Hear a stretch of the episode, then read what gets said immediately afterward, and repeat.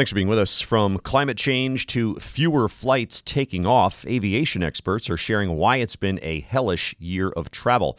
Monica Humphries, travel reporter at Insider, says it's not going to get better anytime soon. Monica, start with the pilot shortage. I think it's ultimately a result of the pandemic and of 2020.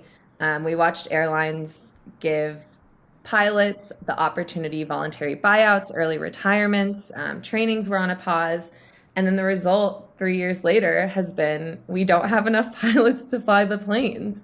And so it's kind of just been this ultimate decision of how do we retain pilots? Can we push back retirement ages? Can we train at faster rates? How do we get enough pilots to meet the demand of the travelers we have right now? Yeah. All right. So the simpleton in me says, okay, go hire more pilots.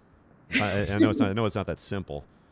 Yeah, it's unfortunately not. I think pilots really, it involves so much training and so much behind the scenes work that I think maybe the everyday person or the everyday traveler isn't aware of. So to fill the gap that we have now, the trainings are going to take years. And so it's not something that can just be solved overnight with a simple job fair, unfortunately. Something else that stood out to me that surprised me, you said current workers in the airline industry are not happy.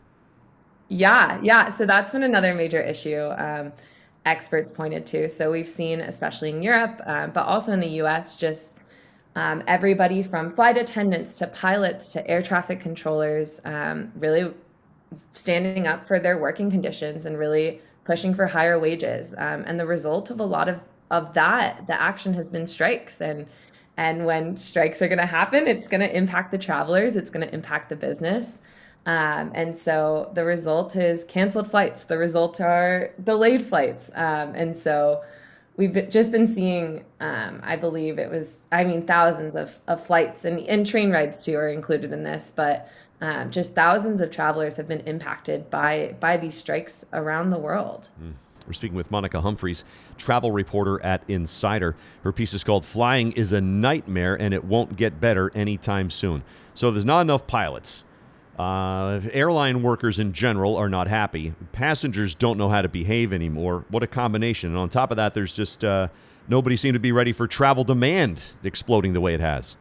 Yeah, so ultimately kind of the fix that airlines have found is flying fewer planes to meet, but flying bigger planes. So we have this shortage of people. So we don't have pilots to fly the planes. We don't have air traffic controllers to direct the planes. And then when planes are broken, we don't have mechanics to fix them. But meanwhile, we have nearly as many people traveling as we did in 2019. And so ultimately, the solutions a lot of airlines have turned to is flying fewer planes, but flying larger planes. And we're packing planes, we're packing these large planes, but it's also impacting travelers.